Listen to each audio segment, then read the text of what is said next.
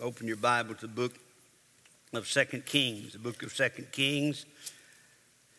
We were preaching, we started preaching on mistakes of the mighty, and we started way back with King Saul, and now we've worked our way up through um, David, and then we worked through Elijah, and now we're working through the life of Elisha.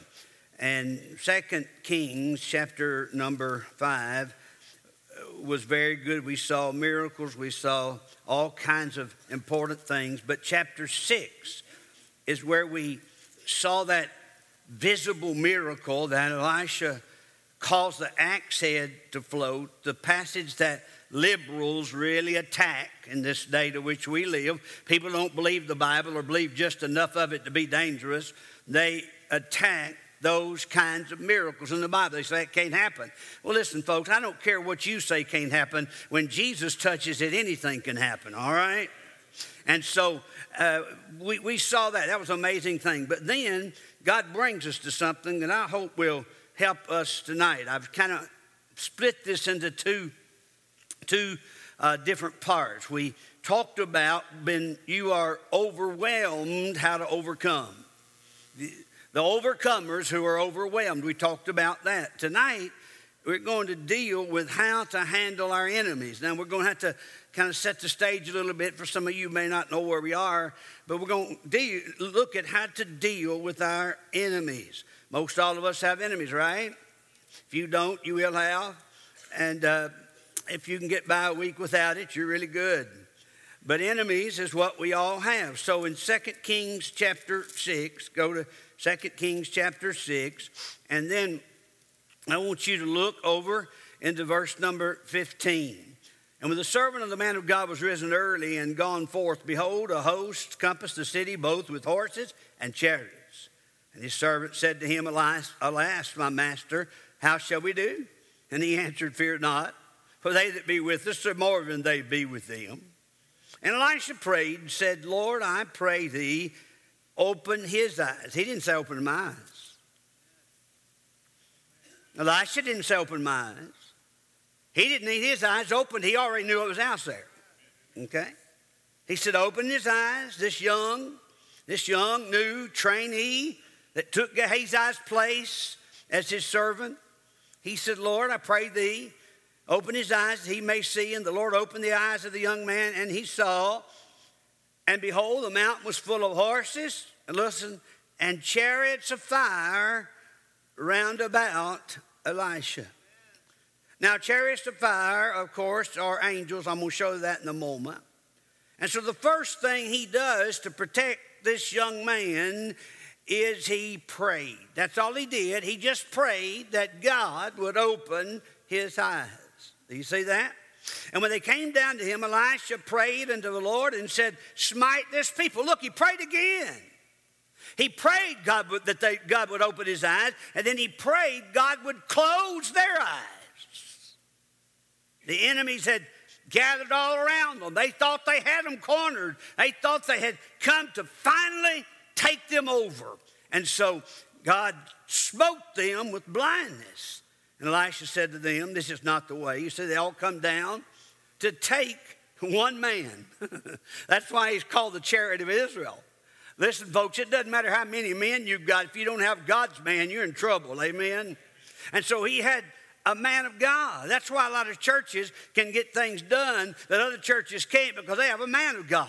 They have some women of God. They have some people who walk with God. And so as a result of that, they have the same right to pray as Elijah did, right? We can pray that God will open eyes. We can pray that God will close eyes. And so notice, notice that he says to him, Shall we smite them in verse 21?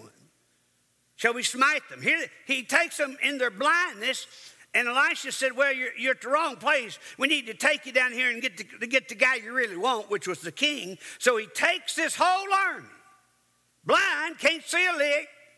He takes them all with their, uh, with their canes and their dogs, and they all head down to where the king was. And when they got there, here they were, captive, blind, couldn't see, couldn't fight.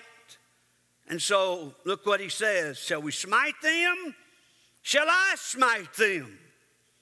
In other words, he said, if anybody gets to kill them, let it be me. I want to get in on this killing. But look, he answered, Thou shalt not smite them. Wouldst thou smite those whom thou hast taken captive with thy sword and with thy bow? Set bread and water before them that they may eat and drink and go to their master. And he prepared great provision for them, and they had eaten and drunk. He sent them away. Now I want you to look, look, listen. And they went to their master. So the bands of Syria came no more into the land of Israel. You know what stopped all the battles from taking place? Two prayers. Two prayers. They had fought battle after battle after battle, enemy after enemy after enemy, killing after killing after killing, and two prayers solved it. One to open his eyes, the other to close his eyes. So, folks, we all learn something of that tonight, amen? Let's ask God to open our eyes that we might see. Father, help us to see from the Word of God what you want us to tonight. Help us not to be ashamed to preach the Word of God, no matter who's here, no matter what they want or what they uh, would like to see or when they would like to get out. God, I don't care about any of those things. I just ask that you'll open their eyes that they might see and behold wondrous things out of thy law.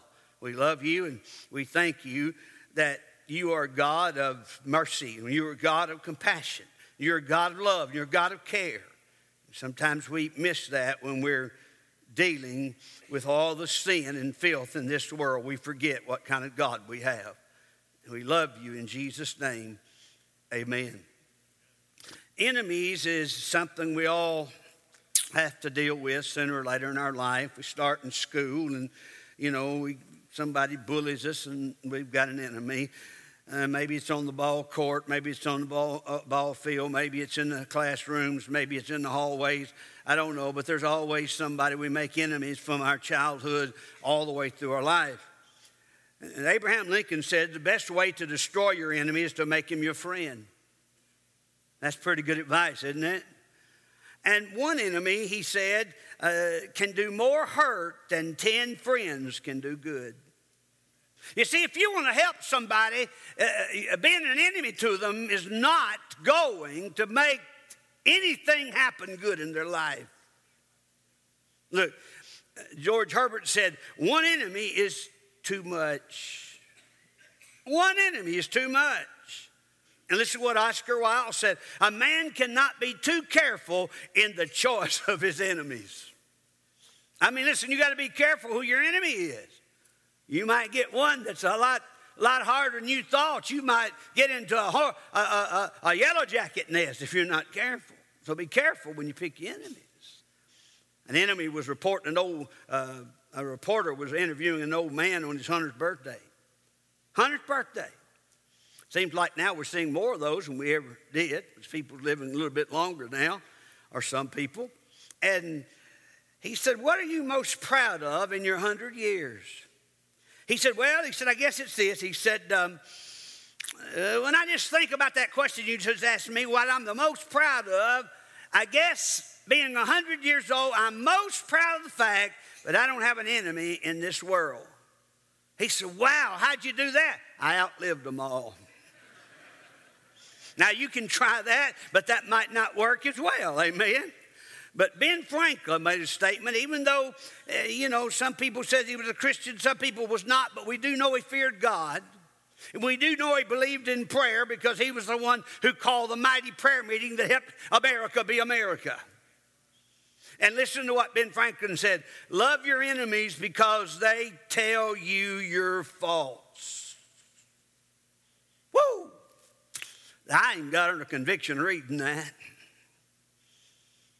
And then someone else said, A man's greatness can be measured by his enemies. If every man speak well of you, there's something wrong with you. A man's measured by his enemies.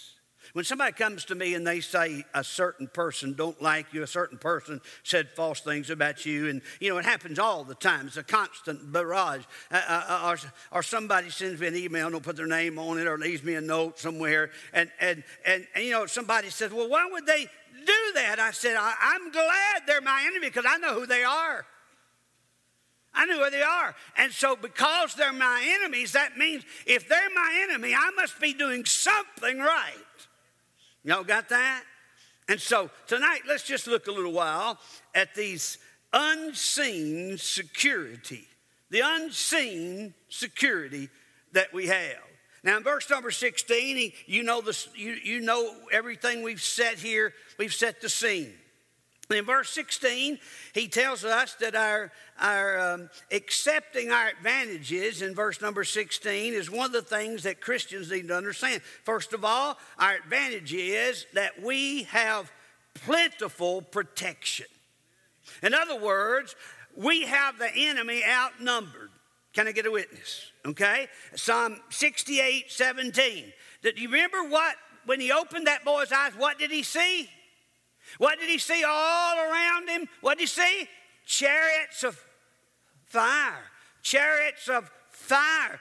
Remember when Elisha got taken up to heaven? What was he taken up in? chariot of fire. Let me show you who they were. Psalm 68, verse 17. Listen to this verse. The chariots of God are 20,000, and even thousands of angels, and the Lord is among them, as in Sinai and in the holy place. There was more them than it was the enemy, and we need to take advantage of the fact that we know we have plentiful protection. And so, you will know what those chariots of fire are. There was the angels of God. Now they got to see them, you may not. Maybe until, until later on when we get to heaven. But not only there's plentiful protection, but there's predominant protection. They not only had them outnumbered, they had them overpowered. Had them overpowered. Uh, these enemy heathen soldiers they were men, they basically man for man, couldn't stand a chance against God's angels. Man for man, the enemy couldn't stand a chance against God's angels. I'm gonna have to say a third time because y'all ain't getting it. See it? Man for man, the enemies didn't have a chance against God's angels. He has more than enough to defeat the demons and defeat your enemies. Now, the demons are probably in on most of your enemies. But when we read the book of Revelation, we know that there's two angels for every one demon. So we got them outnumbered any way it goes. Y'all got that? And when you get in trouble next time, you just look at the devil and say, I got you outnumbered. There's more of us than you. I can't see them, but they're out there. In fact, I just, oh, bumped into one right there. You better watch it. And so, look, they were out oh, they were overpowered. You say, what does that mean? Well, Exodus 12 23, the destroyer slipped into every home and left one dead. Nobody saw him come in, nobody saw him leave, but they saw the dead man, dead boy.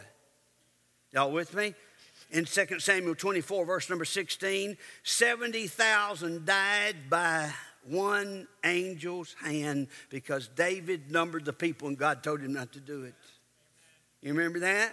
In Second Chronicles 32, verse 7 8, one of the many, one of, one of these many angels, just one, smote 185,000 Assyrians in one night. It was so bad they were eating their kids, boiling them and eating them. That's how bad it was.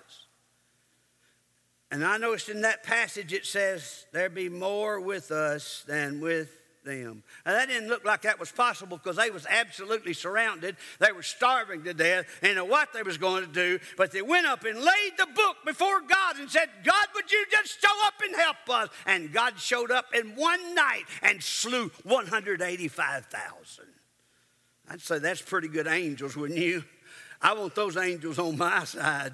And remember one night in Acts chapter 12, old Peter was asleep and he was a snoring away. You could have heard him three, three, three, three pins down, and he, he, was just, he was just cutting Z's, and all of a sudden something happened, the door swung open. Somebody pecked him on the shoulder and said, Get up from there and let's get out of here.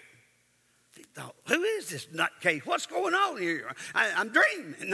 This can't be real. And so he grabbed him by the hands, chains fell off of him, and he walked out through that prison. Guards couldn't see them, guards didn't touch them, guards couldn't harm them. And they walked right through the door and they went out into the city where God wanted Peter to be, and he stuck him there, said, Now get busy doing what I told you to do, which is to preach the gospel. And the next day, it astonished people that Peter walked out of a prison and not one shot was fired, not one knife was pulled, not one punch was given.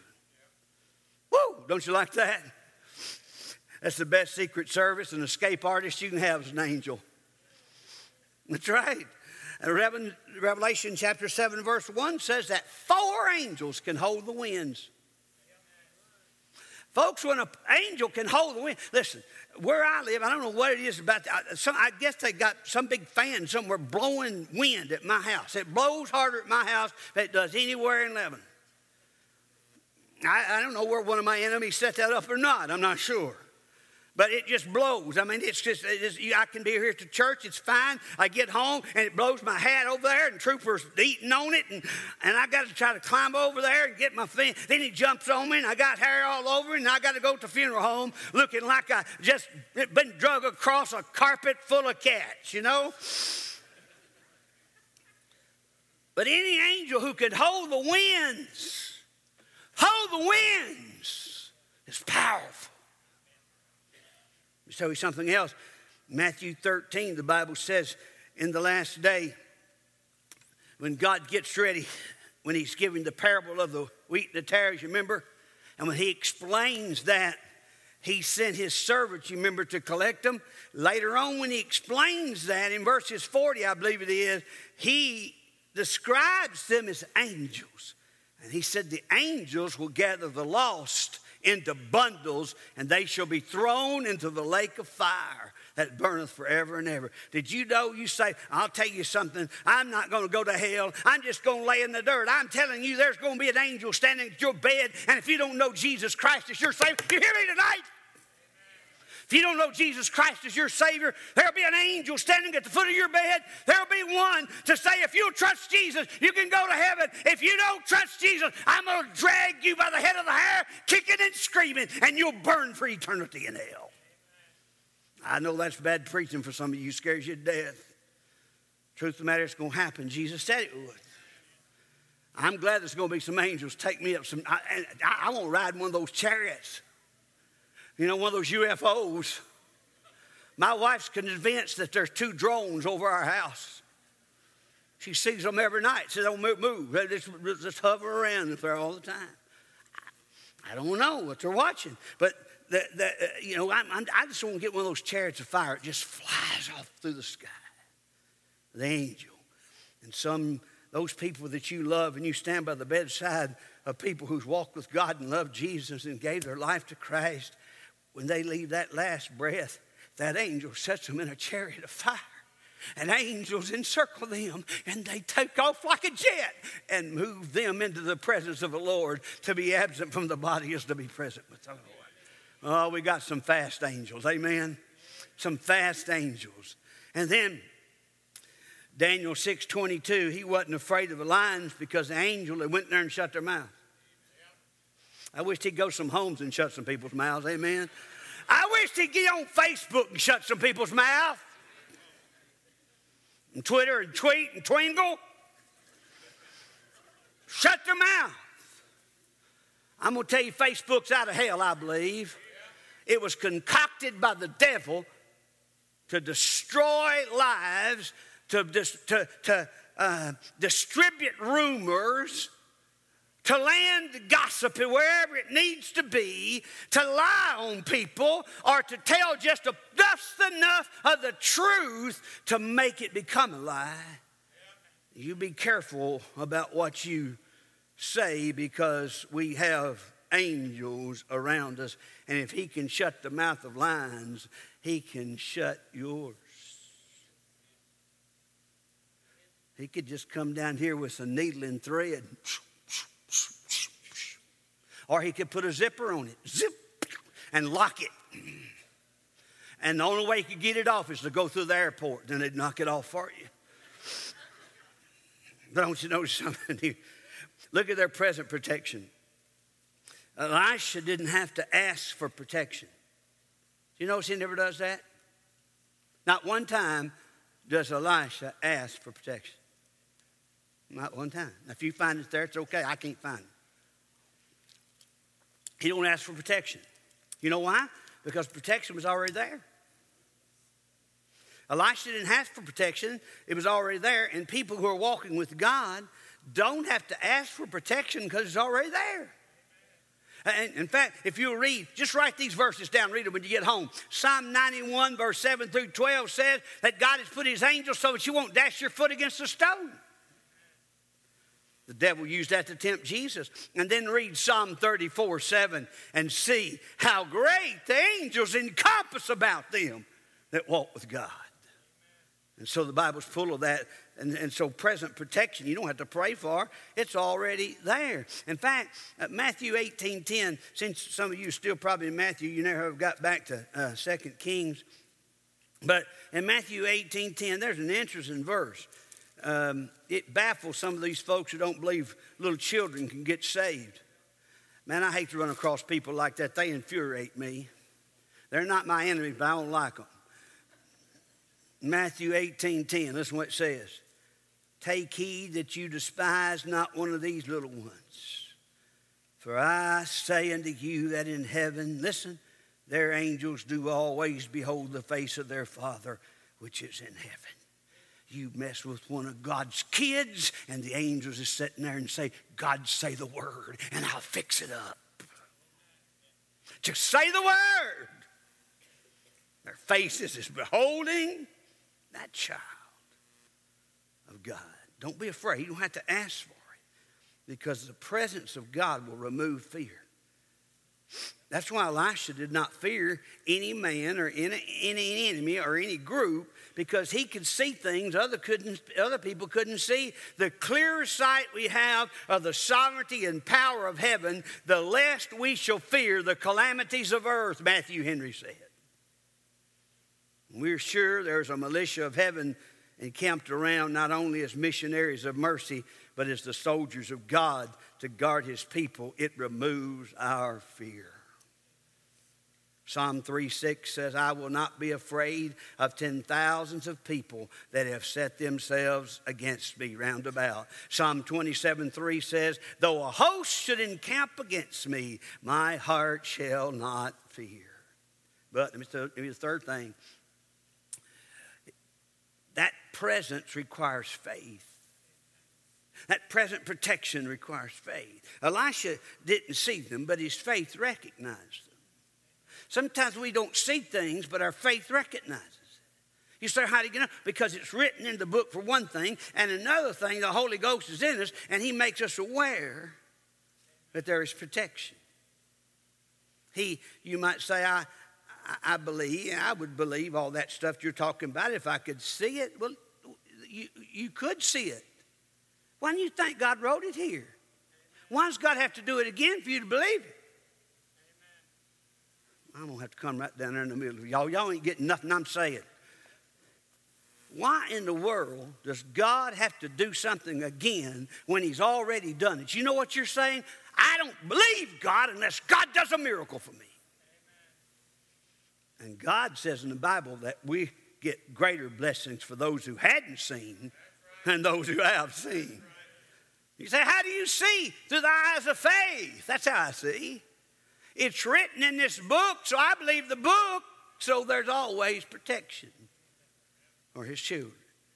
Now, it not only it requires faith, and this Bible is written for it. I was, uh, see, I've got time. I was um, I set my watch back so it won't matter.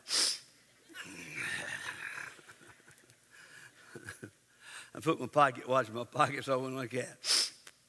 But when my girls were, uh, I don't know, they was probably know, fourth, fifth grade, maybe maybe sixth or seventh. I think Sharon was playing junior high. Uh, but we was coming back from Huntsville. And the biggest game of the year was being played. Johnson High School was playing uh, Buckhorn, greatest game I ever seen. And there was a huge group of boys who come and stood in the corner. There's no seats. And so we took the only seats that we could find. There we were sitting there. They came over there and started cussing. They started mouthing. They started giving God a hard time. And, and I just, I just, I, I, finally, I just listened to it more than I could stand. I couldn't stand anymore. And my wife's just sitting there. I know she said, "Oh God, he's going to do something. I know, and get us killed." I said, "Boys, I'm going to tell you something. I got my girls here. I got my wife here, and I don't want to hear no more of that mess. You don't need to talk like that. We'll do anything we want to do." I said, "No, you won't." I said, You're not going to talk like that in front of my children.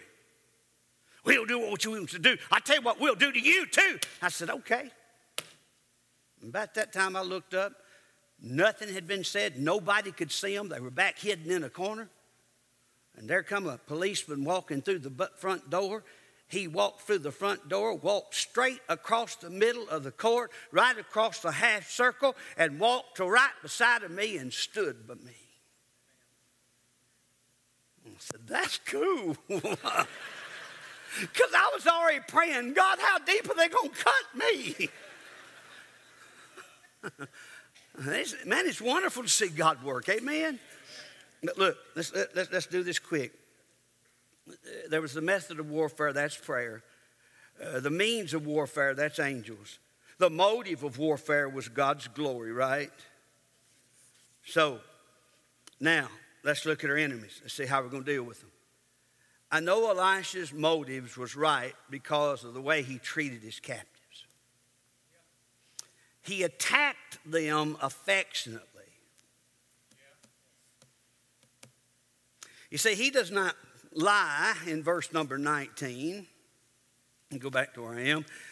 Elisha said to them, This is not the way, and neither is this the city. He didn't lie to them. They was coming after Elijah, but who they really wanted was the king because they wanted to destroy. And the reason they couldn't destroy the king and the, and the, and the nation was that, that the prophet Elisha kept telling the king where the, where the enemy was going to be, and so they would not be there.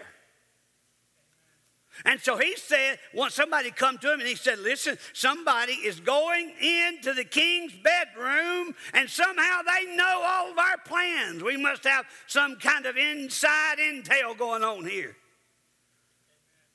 But see, it was wasn't that at all. It was just Elijah telling them what to do and where to go. And if they weren't there when the enemy got there, guess what? no, no loss. So Elisha was there and he was the object of attack, but he didn't lie because who they really want was the king. So he just took them by the hand. He just led them all, they just lined up. Can you, I mean, they must have lined up for a mile or two. Here they go, uh, taking them all down, thousands of them, down to the king. He does not try to hurt these once, even though they stood helpless. You remember what he had prayed? God closed their eyes. So they couldn't see. They couldn't see. You know what I believe? I believe that God can have your eyes wide open and you can be looking all around, and there may be one of your enemies or somebody you're trying to hurt, and you can't even see them. How did Jesus just pass through the midst? You think God can't do that for us? In fact, in John 12, we'll get to that when we study the book of Acts. He said, Greater things than I have done shall you do. Mm. So Elisha, he tells them to, he, he blinds them, asks God to blind them, and God does. And so when they go up and bring them down captive, he does not try to hurt them one time because they were helpless now. There'll come a day when one of your enemies will be helpless. How you to handle that? Laugh about it?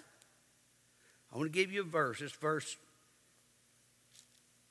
helped change my mind about my enemies. I used to have a lady in my church, not this church, thank God. She was in another church, and, and I don't care what anybody did. She said, Well, God's going to get them good for that. I don't know what God was going to do to her, but God was going to get them good. Well, Proverbs 24, verse 17 and 18, you need to put you, uh, you need to, to just put some lines into that, draw you a star beside of it, and listen to what it says. Y'all listening to me? Listen.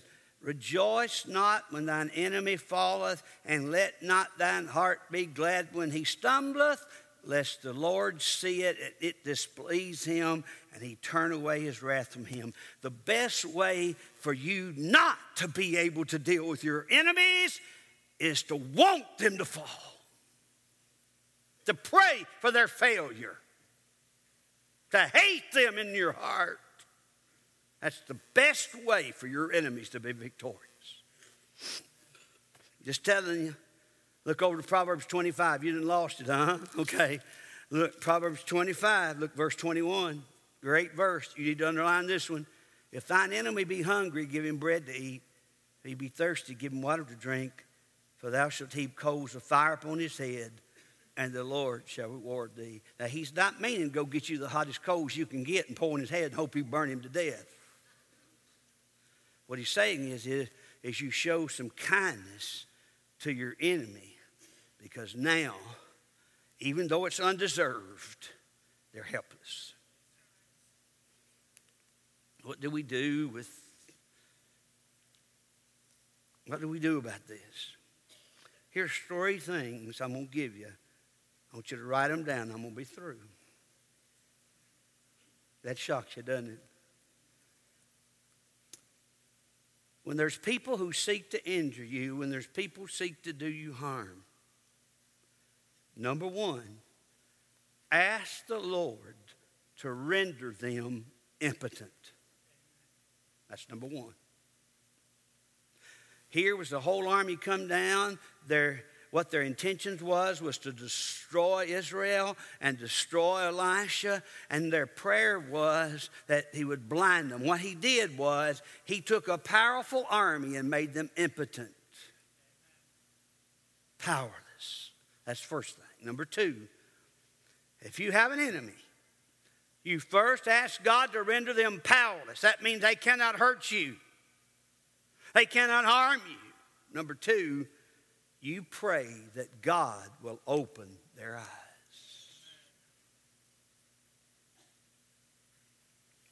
And God finally opened their eyes. Things started to change in relationships. Are y'all seeing this?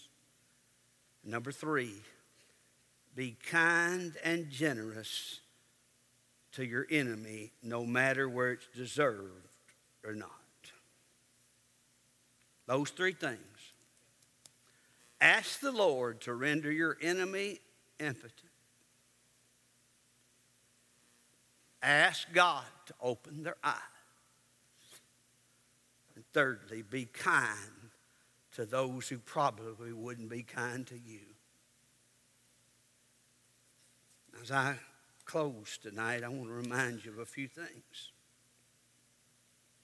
Romans 12, 17 says, Never pay back evil for evil. If somebody says something ugly to you and you say something ugly back to them, what does that settle other than two people now have said ugly words? If somebody does something ugly to you and you do something back to them ugly, what does that accomplish other than two people doing something ugly? Never pay back evil for evil, for in Romans 12, 17, God said, Vengeance is mine. Get this, God said, Vengeance is mine. I will repay, saith the Lord. I don't care who they are, where they are, they will get theirs. But God knows how to dish it out fairly, and we are selfish. Y'all with me? And then overcome them overcome evil with good, killing them kindness with love. Vengeance is never enjoyed later on.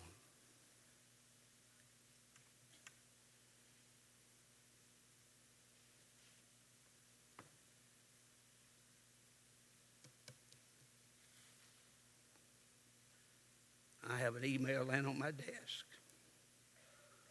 It's been there several weeks now from a man a few years ago with the last words he said to me.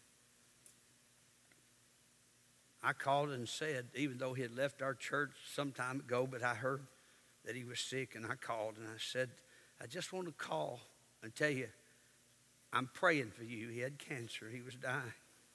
That's what he said. He said, Well, I guess I thank you for calling and praying, but I'll never forgive you as long as I live. So I printed out that obituary, and I've got it laying right where I can see it. Yeah, he's done some things that I probably could have whipped him over. I probably wouldn't have any, at that time, wouldn't have any trouble doing it. But I didn't. I just wouldn't allow him to do what he was going to do at this church. But here's what I've learned if you defend yourself, the Lord can't defend you. You got it? And it takes faith to believe that God will avenge our enemies.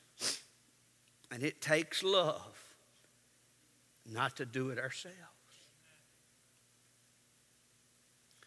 Natural instinct of this little old boy's heart is to fight anybody that messes with me. Even though I'm crippled, eh, shoulders busted up, can't hardly get up and down, don't know where, don't know what day it is half the time. But still, when somebody does something wrong to me, first thing I want to do is take a baseball bat and just see if I'm as good as I used to be uh, toward their head.